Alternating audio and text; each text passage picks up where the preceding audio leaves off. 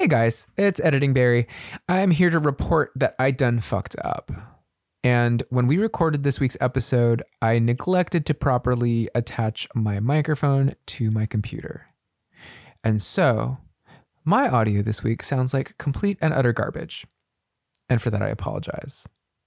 I have done everything within my power to rectify this mistake, but unfortunately, it still sounds like I am calling into a Zoom meeting from Azerbaijan. Um, but yeah, please enjoy uh, this week's episode of Flop Redeemer, The Man Show, Part 1.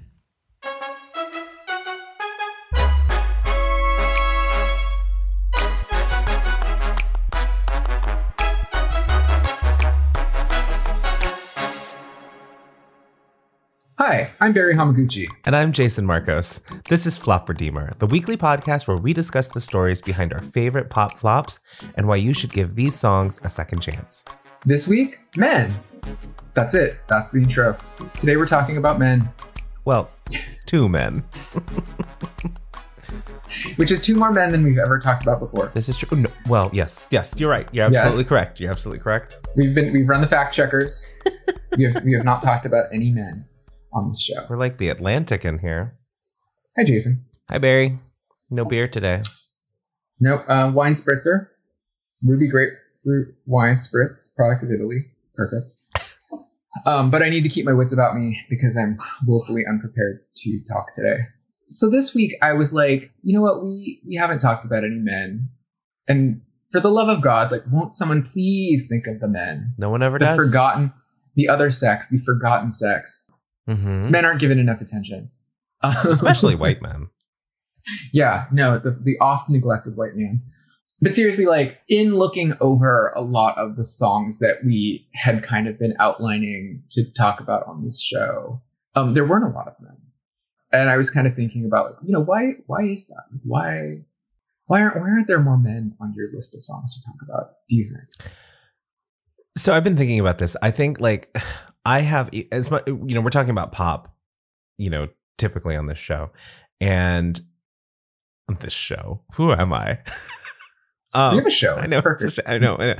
Well, I, I tend to like pop ballads, mid-tempo ballads, actual soaring diva ballads, and I think what ends up happening for me is men don't typically do ballads, and they don't do big diva ballads. I mean, I know that's that sounds obvious when you say it, but it's Mhm. like I automatically like most men less because of that, right? Like I I love Yeah. like the the the woman singing, you know, in front of you know just just tear, bringing the house down. Um, so I would say that like some of the men that I do really like are those that give me those performances. So you know, like uh, um, if we're talking older, you know, like Peabo Bryson, I love some of his stuff, Mhm. right? I um I love Josh Groban. okay. Um, uh, I I also like. It's funny. I like Bruno Mars a lot because it was okay. funny when I went to. We saw him at the Hollywood Bowl, and it was the most female diva like vocal performance I've seen from a man. it's it's very strange. Like he performs like a Beyonce, like a you know you know what I mean. He has a similar Yeah. energy. His his swag is very different than I think a lot of other men's swag is when they're on stage. Mhm. He's got um, kind of like a James Brown kind of Mm-hmm. Mm-hmm. energy to him, or like maybe even like a little Richard. Mm-hmm. Mm-hmm. I love Prince. You know, I love Prince. Like it's it. So, but I don't. Yeah, I think my my preference is more towards female vocalists and the men who sing like them. No, I would agree. I think that like I mean, as we kind of outlined in our first episode with Mariah Carey and Kelly Clarkson as like the center pieces to our musical tastes from which all other tastes kind of branch out. Mhm. It's not that I don't have like a short list of male artists that I really like, but I don't often gravitate towards male vocalists for some reason. Mm-hmm. And then when I do, it's really funny because it, really is that kind of like adult contemporary rocker ish, soulful ish Yeah. kind of thing. Yeah. I'm thinking about like you know, Gavin DeGraw. I was just thinking Gavin DeGraw. I was like, oh, like Gavin DeGraw. Yeah. Like I couldn't get enough of da- Gavin DeGraw or like James Morrison. Yeah, but in general, like I don't I don't often have a lot of male vocalists on my short list. Um, it's it's funny when you say that because then I'll go back through like my Spotify like favorites, you know, and I'm Mhm. always surprised by them because like the the the male vocalists or the the the male bands or whatever in in there are not necessarily like what I've described to you. You know what I mean? Like, yeah. I'm like, oh, well, that's a man, and I guess I, I, you know, I like that a lot. You know what I mean? It's like, oh, I guess I don't know, but it's like No, to your true. point. That's true. To your point, like I don't think about them as my favorites.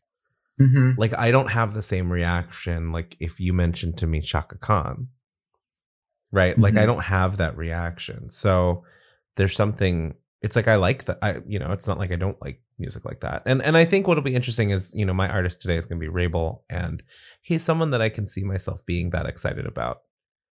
Okay. I probably should have listened to that song. I really didn't give myself a chance. Sorry. I'll listen to it while you're you probably know it. You would have heard it on something, and that's kind Right. of the thing. I hope so. I hope so, just so that I have, you know, at least the intermittent piece of sentences to contribute. what else? Um, what else is going on? nothing much. Nothing much. It is. It is. It is smoke filled. I was very, very concerned about coming out to the garage to record today because it's the air quality right now is so fucked up, Mm. and hopefully by the time this episode posts, all these fires will be out, and we will be able to breathe again. I think I was telling you that yesterday, like we went on a walk, ill, an ill-advised walk through our neighborhood, Mm. and um like halfway through I, I told i told davey i was like i have to turn around we have to turn around like i'm like out of breath and i like cannot catch my breath Mhm. Yeah. even it, you know because we had masks on and then it's all smoky out and we're just walking up hills and stuff and I'm like, i can't do this you know Yeah. Yeah, yeah, I needed I you know, thank God when we went on a walk, I had a mask with a filter and that really saved me because like uh, I couldn't even smell the smoke. oh It was it was the filter was working that well, but what did happen was my eyes were just burning. oh i just have a i just have that thing where you know i was wearing a mask and i don't want to sound like an anti-masker or anything but I mean, the bottom line is like you should just shouldn't be doing things that overexert yourself if you can't breathe with your mask on. But I was hitting that point where I was like, oh my god, I cannot breathe with this mask Mhm. because I'm trying to like oxygenate my blood, and I'm huffing and puffing because we're going up this hill, and I just physically could not suck in enough air through the mask. Added to the fact that the you know the air was just full of particulates, probably. Um, I was dying. We had to turn around. And so here we are. You lived to you lived to record another episode. I lived to record another ep- episode. Here we are. Um, God, is that it? That, that's that's all we have to say about men. I, I mean, what else what is there to say? I mean, like I guess Yeah, I know. I mean, I think that we're pretty we're pretty cynical about you know men, right? But I also think there is something to like, because I'll say that like I couldn't I couldn't find as compelling a story about this week's song that I'm going to be talking about. I think it depends, yeah. Whereas, like, I feel like in the past, like, whenever there's been, I feel like, especially with the black female singers we're talking about, Mhm. there's always a layer of something additional to talk about in terms of their story, in terms of these songs that are coming out. And, you know, I found a lot of interesting things to talk about today um, regarding Daniel Merriweather, but I guess it just didn't have the same aha moment to me Mm. that I've maybe had in in researching other other artists that we've done in previous episodes. But maybe our well is running dry. Maybe I'll just maybe maybe none of the stories in the future will have any relevance, and we can actually just immediately talk about the songs that we're talking about instead of waxing poetic for like forty five minutes. I, I also think that like a lot of the men I'm looking through my like Spotify liked songs list. Like I've got I've got like Charlie Puth. You know, he doesn't need an inch. He doesn't need saving. Um, you know, or I don't know. It's like Anderson Paak, who Yeah. Does again, like does it, you know, doesn't really need an introduction or anything like that. Yeah. Um, you know, I could talk a lot about the Jonas Brothers because I really like their new music, but um They did okay. and having seen their document Amazon- documentary, yeah, Amazon documentary. which I loved. I wonder about them sometimes if they're if they're if they're okay. Yeah, I mean, it, it seems like they kind of go in and out. I mean, I, I thought it was interesting that it really delved into the the the the tensions between them, and you could see it play out, like as they were talking Yeah. about it. Like they were, they're very sh- like to your, you know, we've talked about Brandy, you know, be always being on and putting on a show, and you can mm-hmm. see the struggle between the brothers that might still have that that desire, and the others who are just like, can we just get this over with? Can we just do this thing or whatever it has to be. Well, there's only three. Wait, which, There's which only one do you think three. Really wants it. Which one really wants it? well, I th- I think at the time, like it was definitely Joe, but like, and, well, I don't know, like between Joe and Nick, it was mostly their Okay. their their whole tension, you know. Um, Oh, because I always thought that there was maybe a there was maybe a strong um, part on Kevin's part in terms of wanting to keep the band together Mhm. because outside of the Jonas Brothers, he really he didn't have anything, yeah, and and the others were a little bit more. And I've always heard I've always heard that like his you know he has his wife and they had like a reality she had like a part on like the reality show for a bit Mhm. but that there was always this kind of like desire for Kevin to be more in the limelight than he was capable of. Yeah, In the face of like Nick and Joe kind of being the stars of the show. Yeah. Um, but I could also see like it seems like Nick and Joe have very different personalities, maybe, Yeah. or musical interests. I Mhm. don't know. yeah, no, for sure, and I think that's I think that's that's you know I think that's that's what the the documentary showed, and I think. Yeah, I think as they wanted to pursue their own things, it was kind of like this was Kevin's thing. Like the Jonas Brothers was Kevin's thing. So, you know, They were going to do that whole reunion like a few years ago. That fell apart like right at the very like at the eleventh hour. they did go on tour apart. last year. No, no, no. This was this was several years ago. They were prepping to do a a reunion, and then at the last minute, it was like forget it. And then Nick kept doing solo stuff, and then Joe kept doing his um DNCE. what's that? Yeah, DNCE. And then I guess Kevin just went back home. Yeah, well, and you know, he he you know, and he talks about that, right? Like that like his his he was feeling really bad cuz like his daughters like don't know that like he did anything.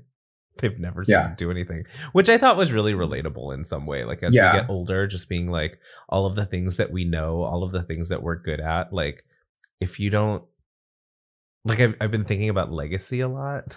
Like Mhm. what does it matter what I know and what I'm good at at this? Like if when I die, like just lives and dies with me. Like I don't know. It's it's weird thoughts that as I get dark. older. Okay. Well, you don't have kids anyway. to like pass it on. yeah.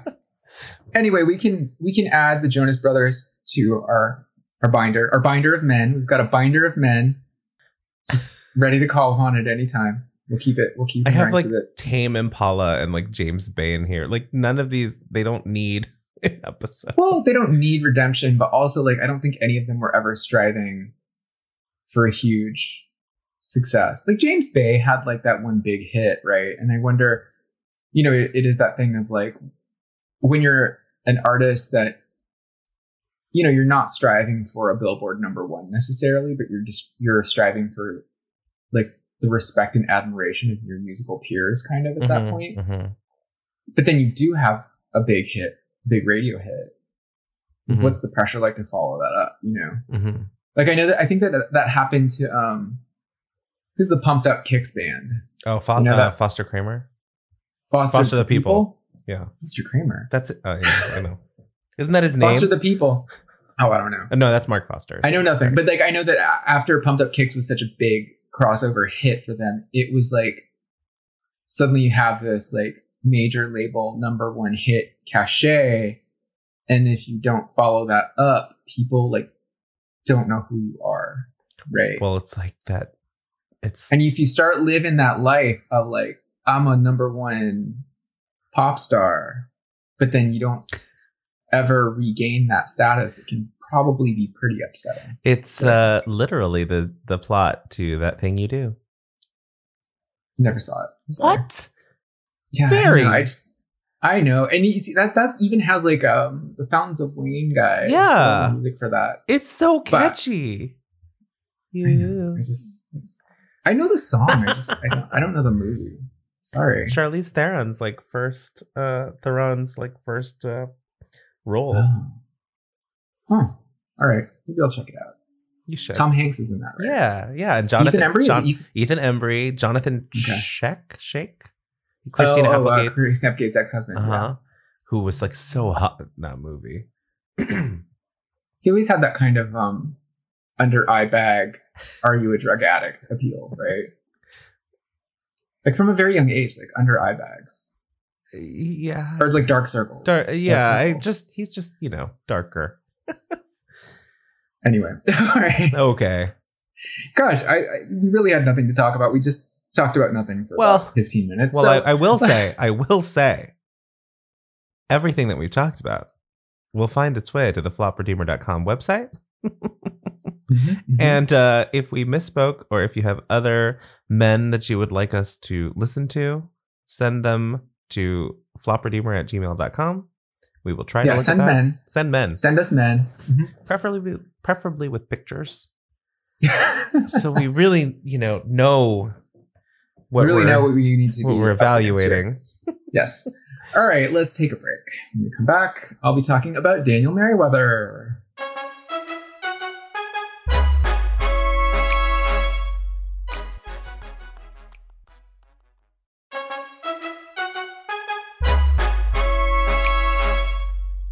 So today I'm going to be talking about Australian R&B soul singer Daniel Merriweather and his 2010 song "Water in a Flame."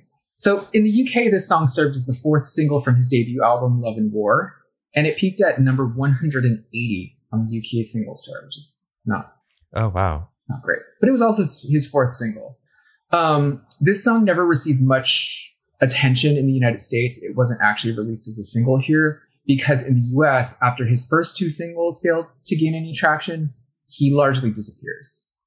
So, how do we know who Daniel Merriweather is at all in the United States? And the reason that I know who Daniel Merriweather is is because in 2007, he was the featured vocalist on a song called Stop Me by Mark Ronson. Oh, that's how I Yeah. know him. Okay. Yeah. Got it. And this was off of this was off of Mark Ronson's album version. that's a good album. And it was a good album. Um, the song "Stop Me" it reached number two in the UK. Um, in the US, again, it didn't really gain much traction. It appeared on the Billboard dance charts, but pretty low down. But what I remember is that at this particular point in time, um, like NPR stations, like KCRW here in LA, they had been starting to pick up on this kind of mini invasion of retro inspired soul music that was coming out of the UK. yeah. Yeah. You know, so Amy Winehouse had been gaining traction off of her 2006 album Back to Black, which is also produced by Mark Ronson. And so I remember that this song was also picked up in rotation on like KCRW at that time. And I was like, oh, I really like this guy's voice. It's, you know, it's husky, it's a little gritty, it's a little rough, but it's very, very soulful and just like really smooth. hmm You know, and I think it really combined well with Mark Ronson's production at the time. Yeah. Mark Ronson was hot at the time. Like, I mean, just that sound was. I think we've talked about this in the in in previous episodes, but um, the way soul music or even the retro soul sound will like bounce back to us, come back Mhm. filtered through a UK lens. Um, Yeah. is very unique and yeah totally of that moment like it was huge at the time i mean it's it still sounds fresh And I mean, around that time, you know, Mark Ronson had kind of risen up as a DJ in like the New York area.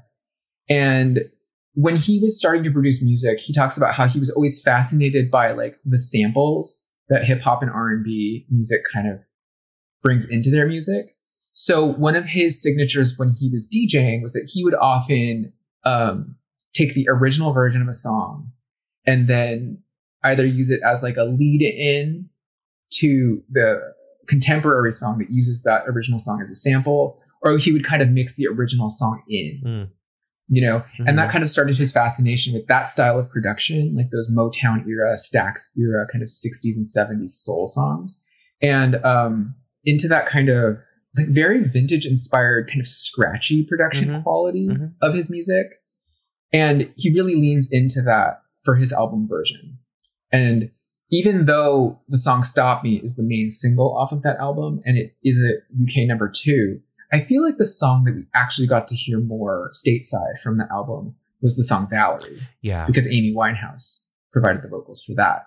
You know, and so this begins to me kind of a storyline for Daniel Merriweather where he is kind of hit adjacent.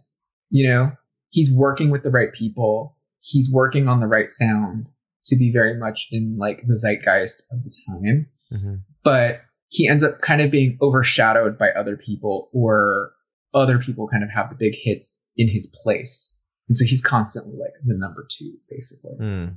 I mean, I mean, I think, I think it's what's interesting, you know, because I had forgotten that this was how he was introduced to the world, essentially. Mhm. And I think because of Mark Ronson's very unique sort of sound, Yeah. especially at the time, it set up it sets up this this expectation that that's Daniel Merriweather's sound.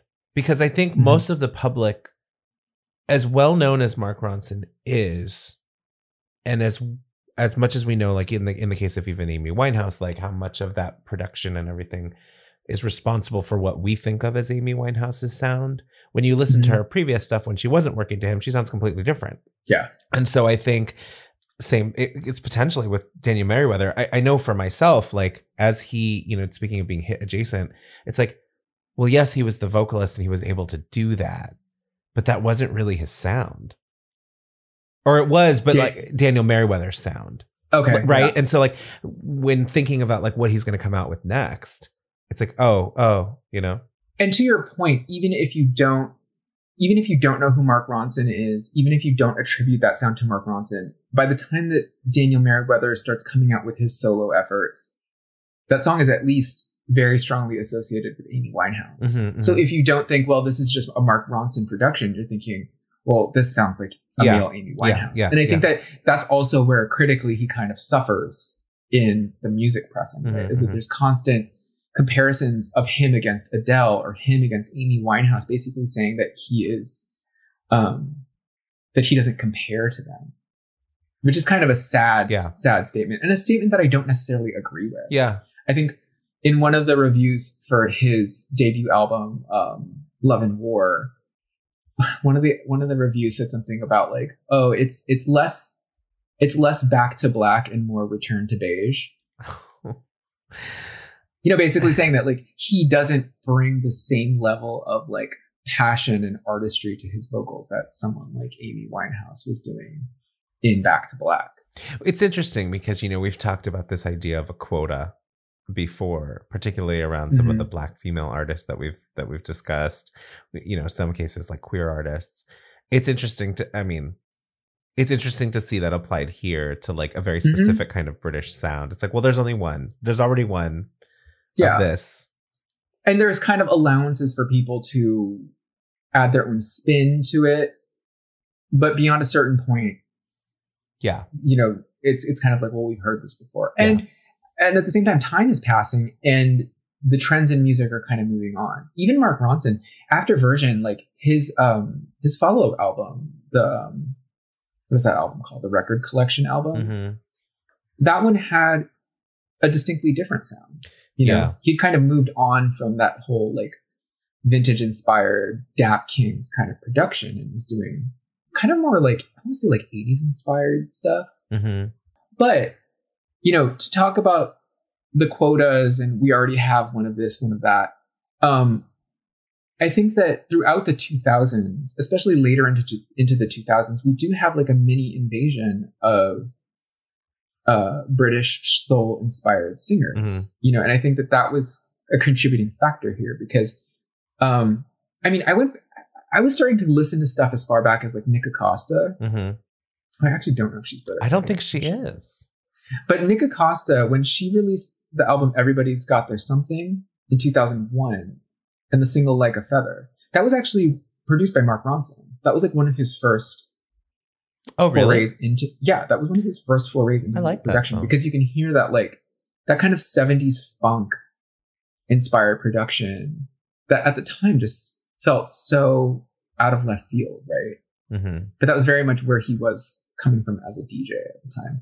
You know, and then after that in 2003, I was thinking about Joss Stone. mm In 2003, Joss Stone released the Soul Sessions, hmm which, you know, I think that was that was also picked up widely by like NPR. And she was working with like Angie Stone on that, no relation.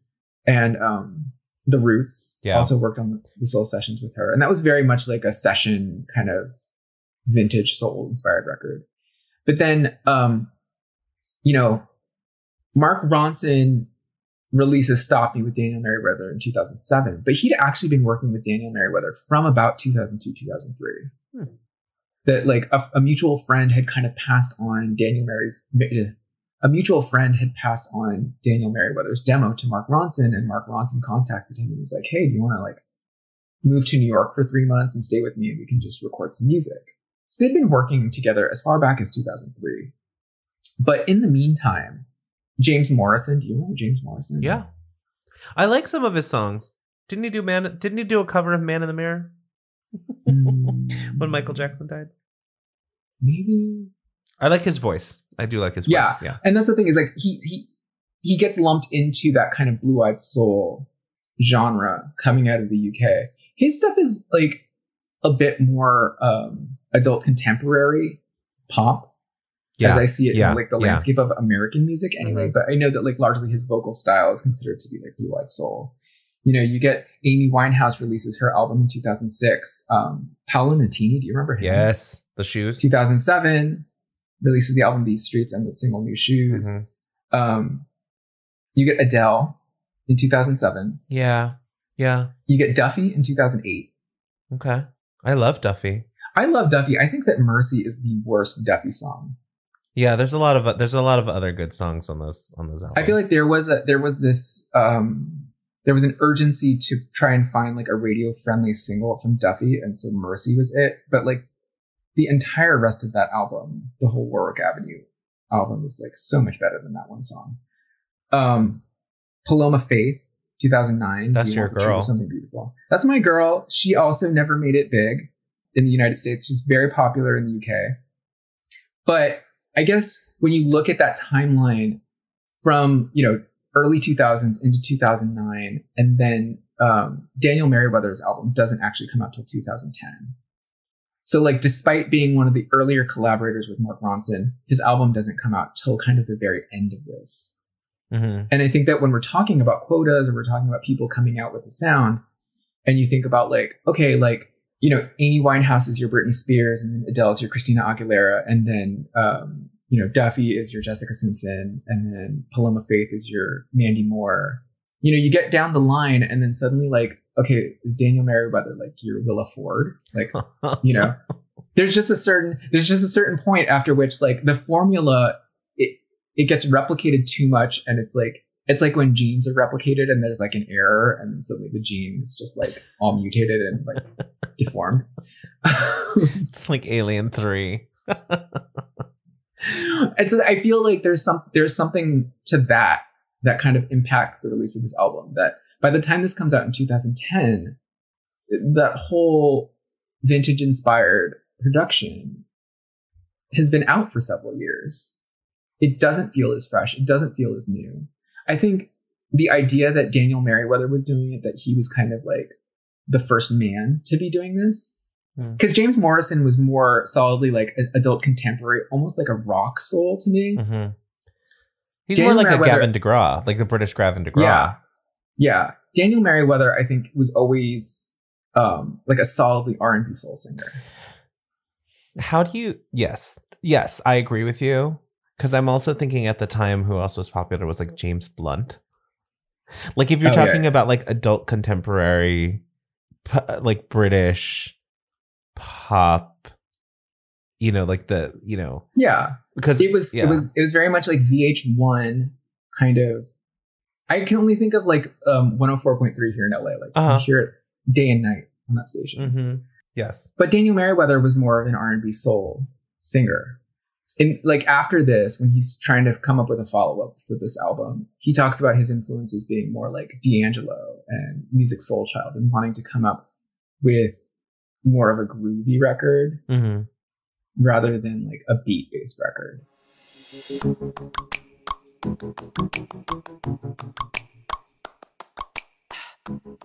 So anyway, so this album comes out in the United States. He gets signed to J Records in the United States, which was like that was like the Clive Davis Oh, label, right? yeah, I think In so. the post in like in the post American Idol era, like Clive Davis was running J Records. Yeah. He gets signed to J Records. I feel like there's a lot of hype going into him with, you know, the not the the fairly recent success of Amy Winehouse, Adele, Duffy. Um, but this is 2010. Um, he releases his lead single called Change, featuring Wale. Is that how you say his name? yeah, Wale. I think right? so. Yeah. yeah rapper you know and it's got this it's got like a level of social consciousness that i don't think we were we were used to at that time in r&b hip-hop hmm but that's like traditionally associated maybe with r&b r&b music um but that song really doesn't go anywhere i remember he uh, i remember him performing that song live on jimmy fallon hmm and thinking, oh, this is cool. Like, this is going to be his big break. But nothing really happens. He releases a follow up single called Red. He does a few TV promotions for that here in the United States. Again, it really goes nowhere. Um, in the United States, I mean, in the UK, this album actually is a pretty moderate success. And it gets all the way to the fourth single, which is this song, um, Water and a Flame, featuring Adele. And to me, like this song has all the hall- hallmarks of something that could have been a hit. Because again, um, the song is produced by Mark Ronson. You know, he's featuring Adele. Adele is just like this is like within a year of Adele releasing um, 21. Yeah, so she's already gone on her Grammy spree and all of that. Yeah, so she's already had this big hit with 19. Um, the song is written by Eg White, who's that? who I think you talk. I think you talked about him previously in the Mary J. Blige episode because he's the writer of the song "Therapy" from the London. sessions. Oh, okay, okay, okay, okay, okay. Yeah, yeah, yeah. Because because he's got a he's got a real first name, but his nickname is Eg White.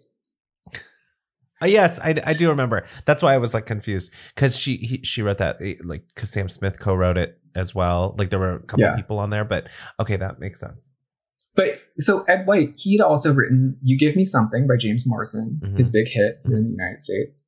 He wrote "Warwick Avenue" by Duffy. He wrote "Chasing Pavements" by Adele, Mm. and then he'd also been doing writing for like Alex Clare, Dionne Bromfield, Mm. and Paloma Faith. So Should have all worked. these are all people that are they're all working in the same circles. The song should have worked. I think that this song is amazing. I think that you know we've been talking a little bit about what the nature of these British soul singers' voices is, and I described them as somewhat jowly. Right? I, we were talking about like why it is that like it almost sounds like their whole bottom jaw and their cheeks are just so relaxed. There's almost like a Richard Nixon quality to the way that they sing. hmm And Daniel Merriweather does it, but Adele also does it. Like you hear, you really hear it in how how relaxed their jaws are when they're singing. Um, and I don't know that that's neither here nor there, but I know that it's something that makes their voices sound kind of odd, right? Yeah, definitely. It's a definite. It's a definite. Um, not odd. It's a It's like a vocal signature. yes, and you can always tell. You're like, oh, I think this is a UK singer. yeah, There's a Or, you know, style, it's- a technique, or something. yeah. It's the same thing as like when Selena Gomez started like um all of her weird mumbling, like her signature enunciation on certain words that I feel like kind of permeated all kind of uber precious indie female vocalists for a Mhm. while. Mm-hmm. You know what I'm talking about? That They- like. no, it's like, when she says like "good for you," she's like "good for you." Like she like she does like a weird. Int- I can't even do it. Like I don't understand how these female vocalists pronounce those words in that weird kind of garbled way. Yeah. Yeah. Yeah. it's like a sound that I physically can't make. yeah. Yeah. it's like. s- We're terrible. Go listen to Selena Gomez. You'll know what I'm talking about. so, this song had all the harm- hallmarks, I think, of a hit song. I think that it's a really great song. It was actually received pretty lukewarm by most critics. And I think Daniel Merriweather as a whole, even though his songs may have been critically well received, there was always that sense of like, oh, but he's no Adele, he's no Amy Winehouse. And I think that that goes into all these songs that they're just never like he's not emotive enough. Um, I don't feel anything from his singing, which I I mean I feel the exact opposite when I hear his voice. I think I like his voice so much because I can I can feel his connection to the lyrics, personally speaking. Hmm. You know, like Daniel Merriweather is someone whose songs, whose song catalog I really, really enjoy back to front. Mm-hmm. I mean, so, so that is to say that I really, really like all of Daniel Merriweather's music. I wanted to talk about this song because I felt like out of all of his singles, this one to me had the hallmarks of something that could have gotten a lot of traction and become a really big hit for him, but it didn't. And after this fourth single is released off of this album, he does some collaborations here and there, Mm-hmm. and he does some featured vocals here and there, but largely he just disappears from from the music scene. Yeah, I'm just looking here. Like this is his only full album. Yeah. I mean, basically, after 2009, 2010, he does some featured vocal appearances, I feel like through 2012 and 2013. And he'll pop up here and there in interviews talking about um, working on a follow up album, leaning more into like a D'Angelo vibe that he wants to work on. Mm-hmm. But then he like kind of falls off the map. And I had always followed him on Twitter for some reason. And I feel like at a certain point, his Twitter got really deep and a little dark and a little bit full of like poetic musings. And I kind of was always like, what's what's going on in your life, Daniel Merriweather? And he he reemerges in 2018. I think he he does another song with Mark Ronson in 2018. But then he begins to release solo music again in 2019 Mm-hmm. and he releases a song um, called Paradise in 2020. Actually, he releases this song called Paradise in 2020, and to me, this is like the fruition of everything that he had been saying in 2012, 2013 about what he wanted his music to become. I feel like it's very much um, stylistically in line with what he was doing on Love and War, but it really does go more towards like that D'Angelo style of soul music. So on Instagram, he debuts this song. He posts the cover onto his Instagram, and he tells this story about how when he wrote this song, he was living in his car in Hollywood, and every night he would pretend that he was in par- living in paradise and that he was happy and in love. Hmm. And he doesn't really elaborate much beyond that. But I do know that if you connect the dots between what he was doing in 2013, like he was saying he had just moved to LA, he was working with new people, he was working on producing and writing for other people, he was working on writing and producing for himself. But then just to connect the dots that somewhere in that interim, things had kind of fallen apart for him. And, you know, it makes me wonder about when you're an artist like that and you're trying to get your breakthrough in the United States and you kind of put it all on the line Mm-hmm. to the point that, you know, you essentially stop making music. Yeah. That it goes that it goes that far that you can no longer make music for like the whole seven year period between like 2012 and 2019 versus like a lot of those other artists that I was mentioning, you know, at least came out with more music in the UK. Like Paloma Faith, despite not making it big here, she was able to continue making music back in the UK and being a really successful act in the UK. Yeah. Yeah. Couldn't break into the US, but UK is still a thing. Yeah. And it didn't it didn't go that way for Daniel Merriweather. So Yeah, I was just looking at that. I was just looking at that Instagram post. yeah, it's it, it, it's kind of a weird story, or it's it's a story that I haven't heard much about. Like he really hasn't talked very much about it, and beyond this one Instagram post, and it's one of those music mysteries that I'm like very intrigued by, and it, I think it makes the music that much more interesting to me to listen to that song because Mhm. the song is the song again is very very good. Oh, I will listen. So yeah, but it seems that he's gotten his life back together. He's back in the UK. He's married. He's expecting a child. He's releasing new music this year. So it looks like he's doing really good. Yeah.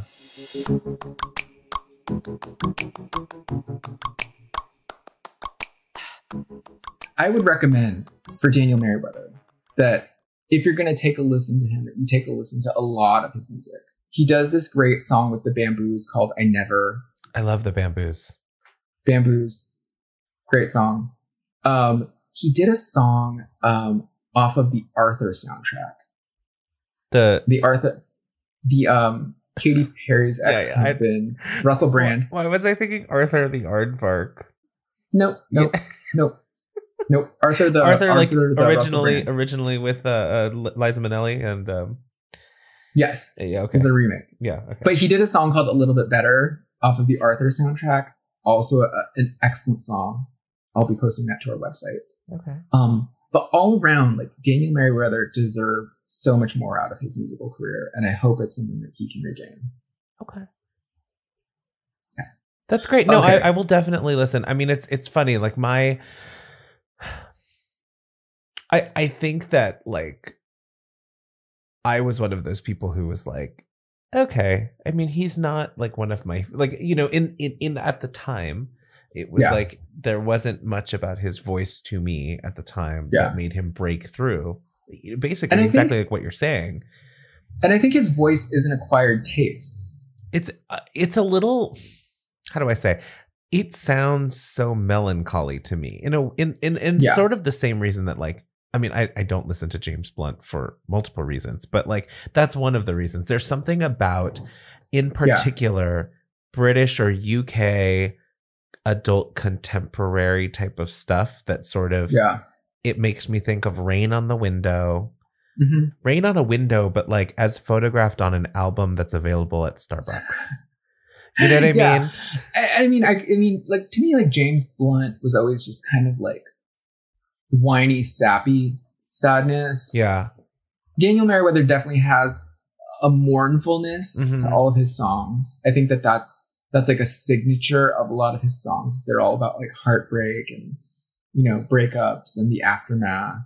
But also, I mean, I feel like that's Adele too. Yeah, no, it is. It is. It is. But I, you know, to to it's funny because we were talking this, you know, at, at the top of the episode of like how, you know, the reason I I don't necessarily prioritize male vocalists in the same way as I do female vocalists is because of their big sort of showy sort of things. And I feel like, you know, the point you just made about him sort of being like Adele, it doesn't hit the same way to me when he does it. It doesn't mean that I mm-hmm. don't like it. I or I guess it does mean that I don't really like it. But I I I I think I just have to reframe it because I think you know some of these songs that are in here like I'm really interested in listening to and he does have a nice voice. I just I feel like it's not always in the presented in the way that I like. And I think with Water and a Flame there's a something I know the chorus. You know, I don't like that chord progression. Like in the chorus. Right. Na, na, na. Like it to me it doesn't take off in a way Okay. which which I feel like when you think of stop me, like it's so much more effusive. Like he like he like there's there's it, to me it uses his voice in in a way Okay. that I think gets at like why he's a unique artist. I think Okay. Mark Ronson was able to pull that out, which I think is interesting if Mark Ronson was also involved with the song. You know what I mean? Like it's it's not it's not necessarily one versus the other, but I think you know, we've talked about how sometimes like the certain song choice or whatever like you hear, it can kind of taint your idea of like what the artist is all about and what they're capable of and you Mhm. don't dig further and like the whole purpose of our podcast is to be like dig further. So I think Yeah. I'd like to listen to this. I, you know, I, I had not heard the song um Paradise um or even the one from Arthur and I'd, I'd really like to get and get into them. So yeah. Cool.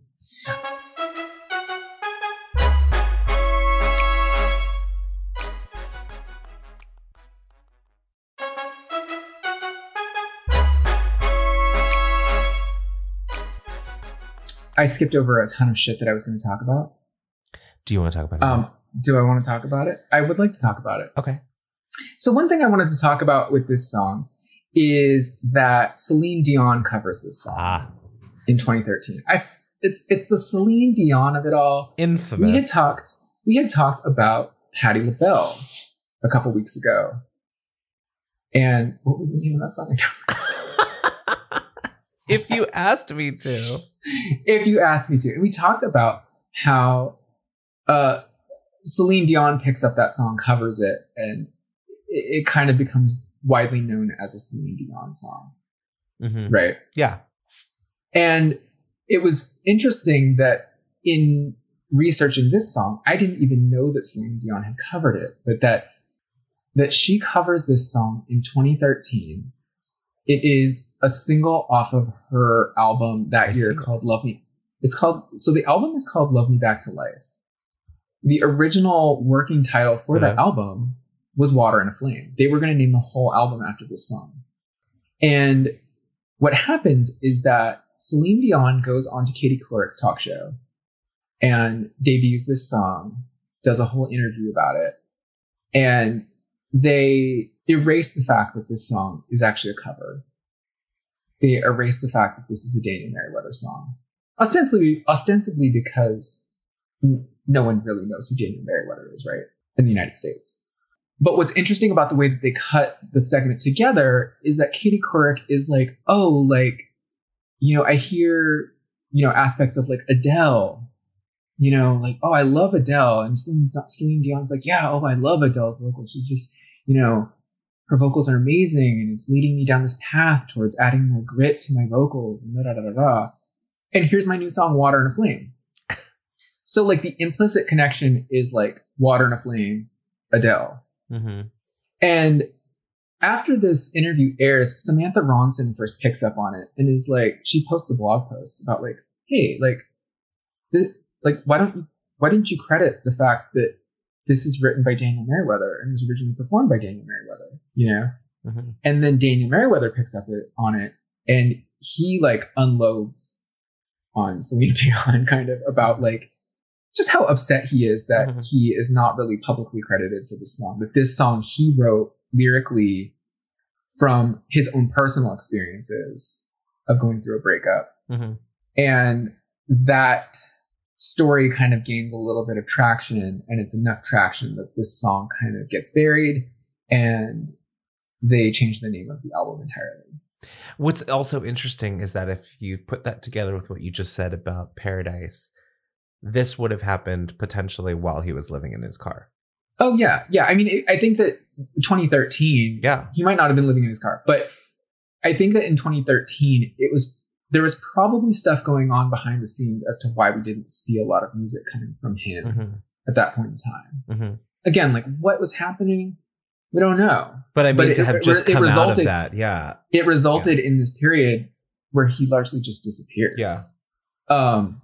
But to be erased in that in that in that fashion when someone Yeah. like with the power of Celine Dion who's singing a song Mhm. that you wrote and like you can't get a place to live you can't afford a place to live and they don't even mention you I, I also mean, in think a way- oh, go ahead Oh, I mean, in a way, I wonder if he kind of torpedoed himself by making that statement that way, Mm. because it called her the the powers that Well- be out by having the that single kind of pulled from Celine Dion's album, by having the title of Celine Dion- Dion's album changed, he himself was losing out on whatever fifty percent of Mhm. songwriting royalties that he would have gotten from that song. yeah that sucks That and I, I'm sure that industry wise, it probably wasn't a good look for him to be airing that publicly. But that that Celine Dion album, Love Me Back to Life, they actually did a whole series of making of videos that were put on uh, Celine Dion's YouTube channel. And that was really interesting because um, she does the song Love Me Back to Life, which was written by Sia. Mhm. And then she does a collab with Ne-Yo called Incredible hmm and both of those both of those songs as well as water and a flame um, are given this like making of treatment on her youtube channel and in the sia song and in the ne-yo song they make a really big point of featuring sia and ne-yo in those videos like she facetimes with sia to thank her for writing the song how much she loves the song how much she thinks it's like pushing her musical horizons very much like you know love me back to life written by Sia in the lower thirds. And same thing with the incredible song with Ne-Yo that Ne-Yo is in the studio working on the song with her. He's credited as the writer. When they do the Water and a Flame making a video, it just says Water and a Flame. And Eg White is actually in the studio with her producing the song. But I think if you listen to those two songs, the two versions back to back, the production is almost identical. hmm just like just like the Patti LaBelle version it's almost exactly the yeah, same just like the Patti LaBelle song that you were talking about. It's it, it gets about two thirds of the way through the Celine Dion version of the song. And then there's like a weird wind chime that gets added and some strings and stuff that aren't in the Daniel Merriweather version. hmm But largely up until that point, it sounds almost the same. hmm And it's just funny to me how they make such a big deal in this making of video about the writing process. Like Celine Dion is sitting there at a table, like looking over the lyrics with Eg White, and they're talking about like, should we change this lyric? Should we not change this lyric? You know, in the end, she ends up keeping the lyrics almost identical to the Daniel Merriweather version. Hmm. So it it does seem a little bit shady. It does seem like he was a little bit cut out of the process and wasn't not that he wasn't legally being credited. Like I'm sure that he's getting his proper royalties and whatnot, but just like no acknowledgement from those people that Mhm. like this is written by this really talented songwriter from Australia, you know, which I'm sure would have helped him out a little bit at that point in time. I mean, you know, to listen to those two versions back to back, Celine Dion version versus Daniel Merriweather version, I want to say that I fully stand by the Daniel Merriweather version as the better version of the song. I think that in reviews, I think people feel like Celine Dion's version is just transcendent and much better. I think that, you know, I was reading this review by Idolator and um, they kind of blame Daniel Merriweather for tanking this song Hmm. For for Celine Dion. It's basically like, well, this was supposed to be the title track off Celine Dion's album, but Daniel Merri- Daniel Merriweather ruined that Weird. by having this outburst on Facebook, which seems like a weird, It's a weird unbalanced take. approach to it. That's a yeah, weird take. but um, you know, I think one of the things that I I like better about Daniel Merriweather's version versus Celine Dion's version is that Celine Dion has this effortlessness to her voice. We've talked about kind of like Barbra Streisand or Celine Dion, how they can they have this huge range and it never sounds like they're really pushing, hmm you know?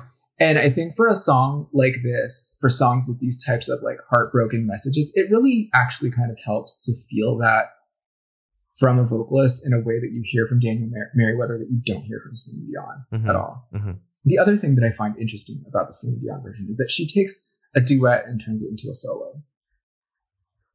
And what I find really impressive about this is that um, she sings the whole bridge by herself, which in the Daniel Merriweather version is a back and forth between him and Adele. It's like a call and response. Like if you see me come in, I'll look away, I'll look away.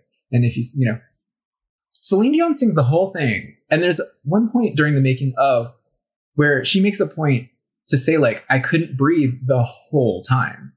Like she makes it through this final line of the bridge where it's a back and forth between Daniel Merriweather and Adele, but she does it all by herself in one take without breathing. And I was like, oh, okay.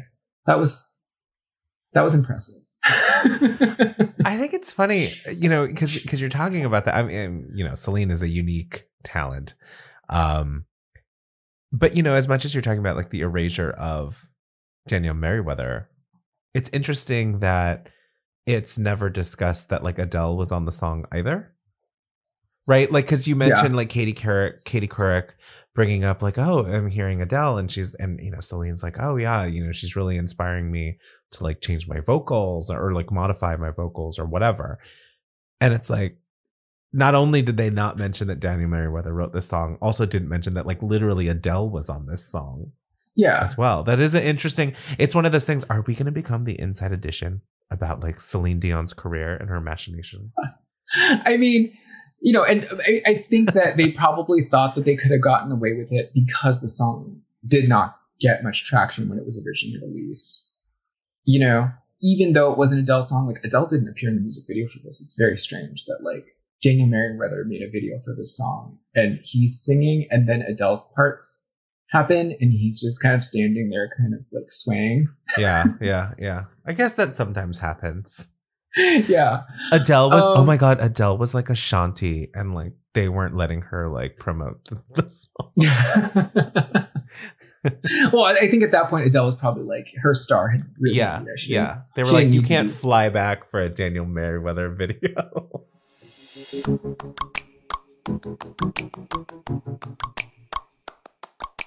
So the other thing that I wanted to talk about, maybe I can get through this Quickly. oh, there's more. The other thing, well, the other thing that I wanted to touch very briefly on is that, you know, we're talking about men and we're joking around like, oh, won't someone please think about the men? Um, but one thing that I was kind of digging into when I was researching this song was the idea of Blue Eyed Soul. Mm. I've talked to you about this a little bit Mhm. because, like, when I looked up all these artists and like on Wikipedia, they're listed as like Blue Eyed Soul artists, and I was like, that's kind of a weird term. Like, where, what is this? You know?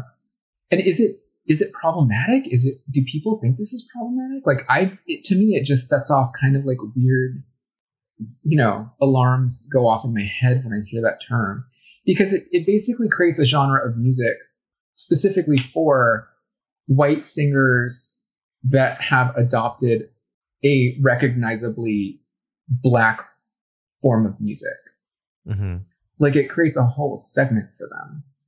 And um, I was reading about how, you know, the, the, the term blue eyed soul, I guess it originated in the 60s from actually like black DJs that were playing soul music on soul radio Mhm. and um, artists like the Righteous Brothers.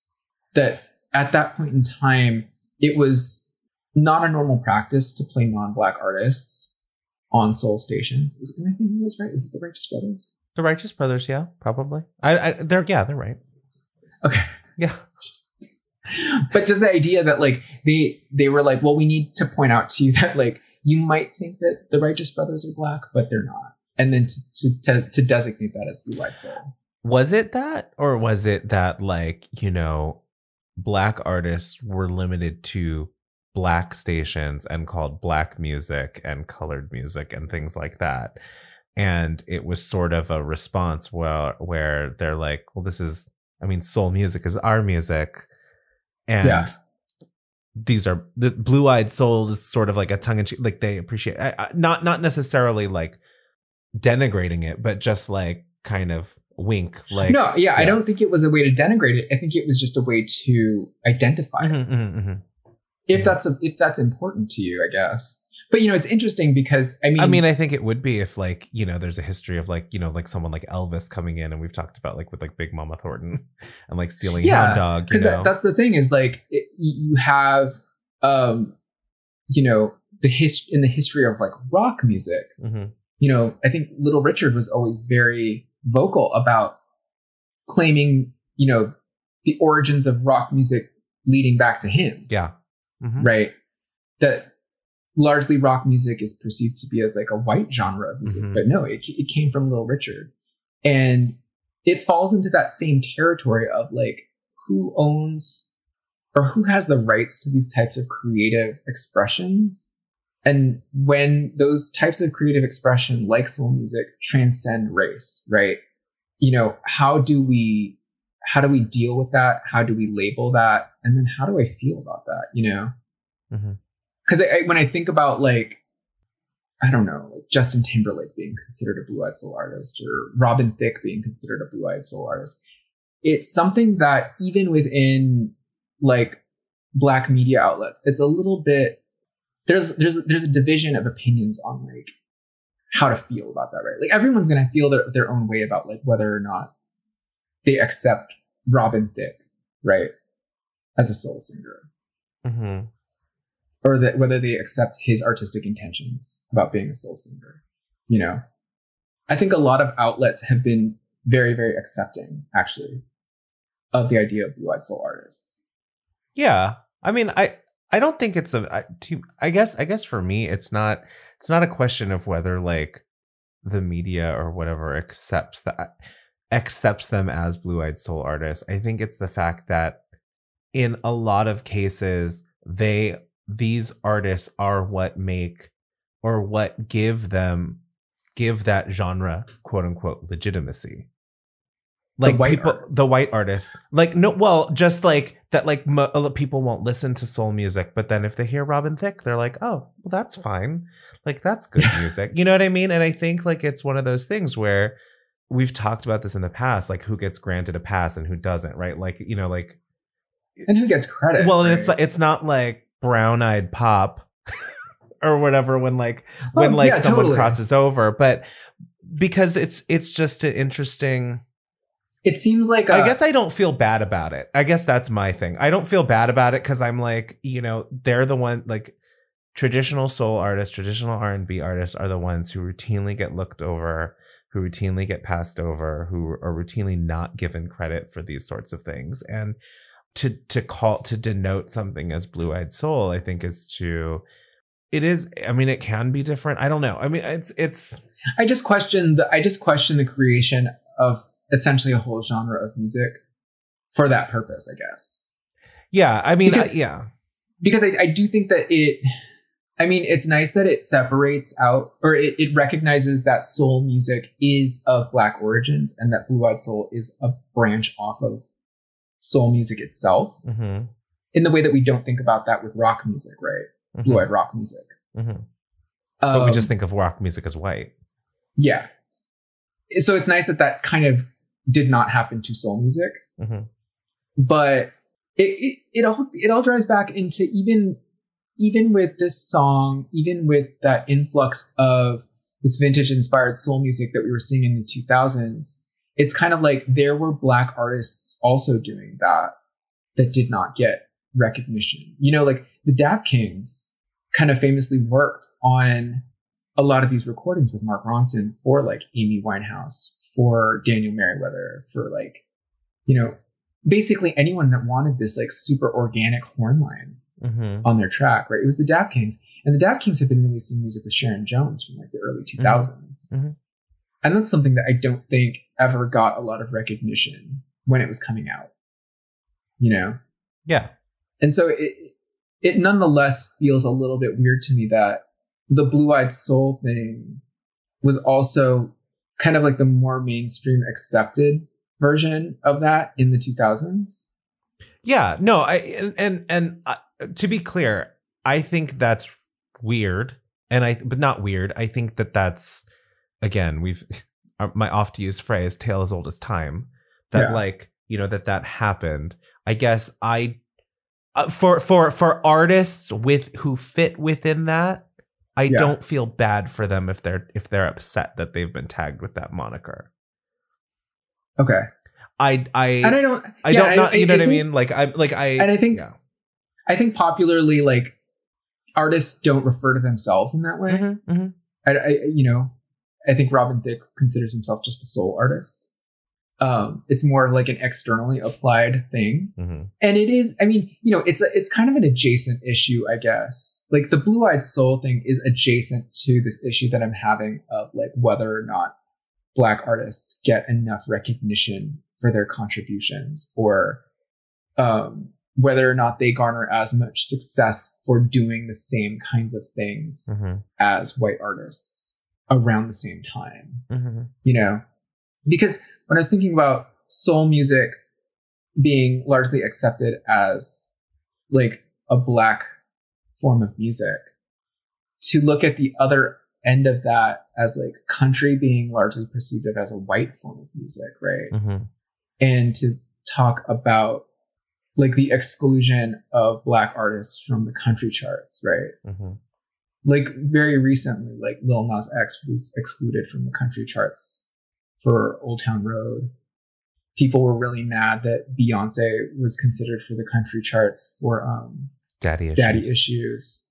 And I guess that was the other flip side of that issue that this triggered for me was like we have Blue Eyed Soul. We have this recognition that white artists can sing soul music in a soulful vocal style and be soul music. Do we have the same opportunities going the other direction? I, I don't. Yeah. I'd say that Beyonce, Beyonce and Lil Nas X are probably like weird examples because, I mean, the Beyonce song was pretty solid. I want to say that was pretty solidly a country song. Yeah. The Lil Nas X one was maybe like a little more of a mashup. but I guess it's like who gets to decide. And I Yeah. think, and I think to me, those aren't really the same. Like, to, you know, for some of just, you know, black commentators or black cultural critics that I follow are kind of upset at this idea that like, that like black people weren't doing country music also from the beginning. Like black people come from the same parts of the country they play, you know, like that, that Yeah. music that, that like, there are a lot of black people who grew up with country music and consider it like their music as well but they're excluded from the storyline about who country music fans are and who gets Mhm. to make it right like when Darius Rucker does country or whatever, it becomes like a it's like oh, and it's like well, people. I mean, why wouldn't he? Why wouldn't people who grew up in that area, like immersed in that culture, like also have the same sort of musical sort of things? I think it's, I, I guess I don't. For me, it's just it's still all part of the same thing. It's like, it's yeah, it's. I yeah, I, I don't know. It's I- I- complicated. it's it's complicated, but I like. I'm i just like- know that I feel some kind of way about all this. Um, Sorry, I'm not able to articulate right now, but I'm just I like I don't. Yeah, I, ju- I just have questions. I have so many questions about Blue Eyed Soul music, and they're they're they're largely unanswered.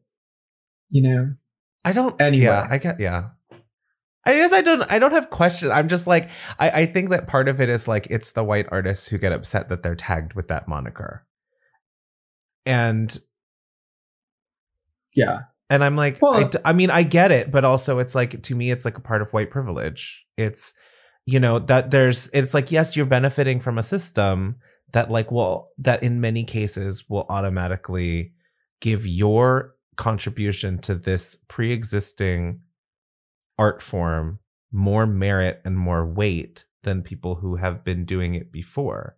And so it doesn't mean that you went in with that intent, but that's just how it's benefited you, right? I mean, like, yeah, it's not like I necessarily ascribe malicious intent to Celine Dion, but there's, you know, when we talk about her covering Patti's If You Asked Me to, and that wasn't even soul music. It was very middle of the road, you know, rock pop of the late 80s, early 90s, right? And like Mhm. hers was described again as transcendent and taking it to a new level and when you listen to it they're exactly the same song and so i think it's it's it's how the systems sort of, it's just an example of how the systems sort of works in to benefit some and you know marginalize or make niche people of color who are doing the same thing Mhm.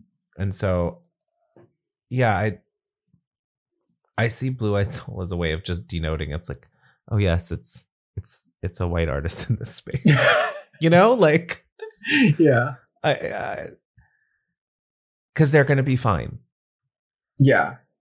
It's I, I have a hard time putting my finger on what it is that bugs me about Blue Eyed Soul. I think you're articulating it very well because you know there's this quote by Daryl Hall from Hall and Oates. Mhm. Hall and Oates is largely considered to be like Blue Eyed Soul. hmm And Daryl Hall commented that he felt that the term blue eyed soul is racist, you know, saying that it assumes that he's coming from the outside.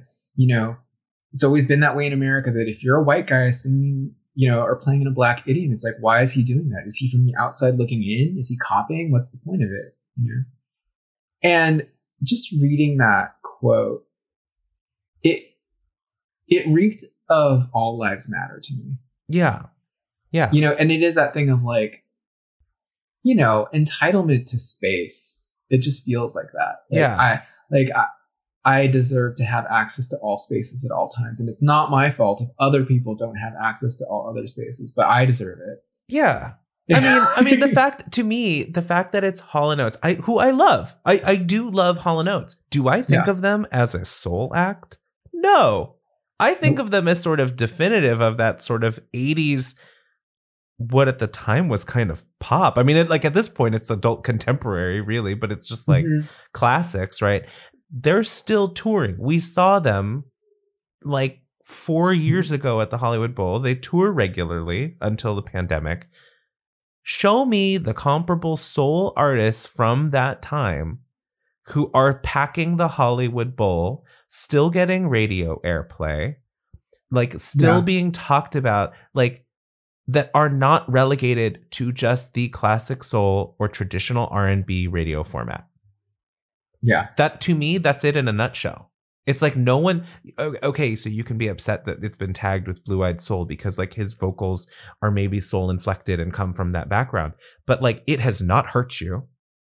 It has not hurt your career. It has not damaged your career. It might have hurt your feelings which you know which uh, look i'm not saying that's not valid but i'm also saying that like you still have a platform yeah and you're complaining about it when people who like established that genre do not have a platform and are Mhm. are being pushed to the side and like maybe getting you know a tribute at the NAACP Image Awards or something which you're not going to watch. You know what I mean? Yeah. They're not getting a tribute at the Grammys or you know like Yeah. they're not being Yeah. inducted into the Rock and Roll Hall of Fame. Mhm, mhm. So I don't know why you're Well said. Well said. Um. Anyway, sorry. that was my long.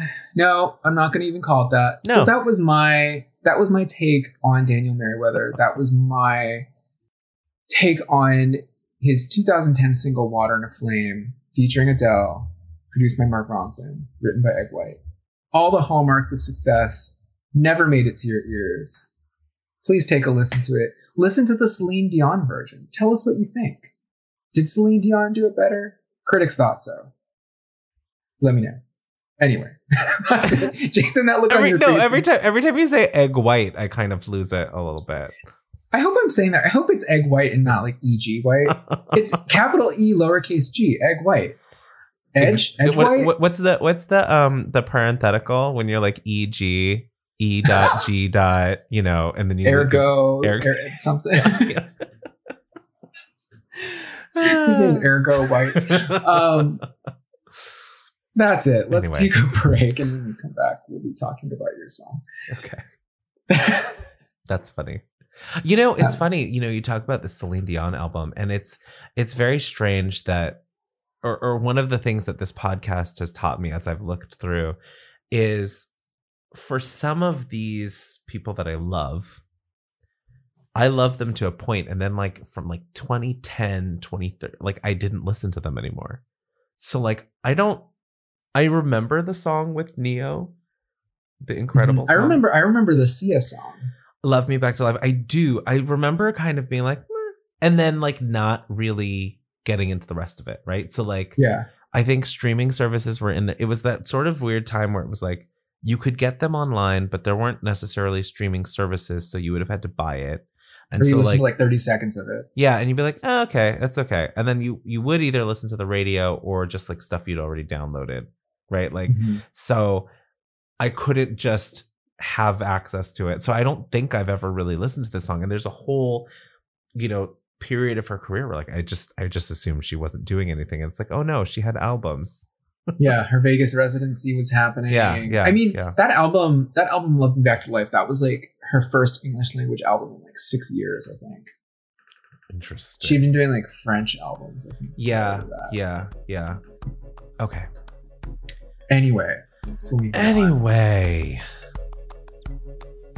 All right, so that brings us to the end of The Man Show Part 1. Tune in next week when Jason tells us about another man in The Man Show Part 2. I want to give some special thanks to Adam Elder for composing our theme music.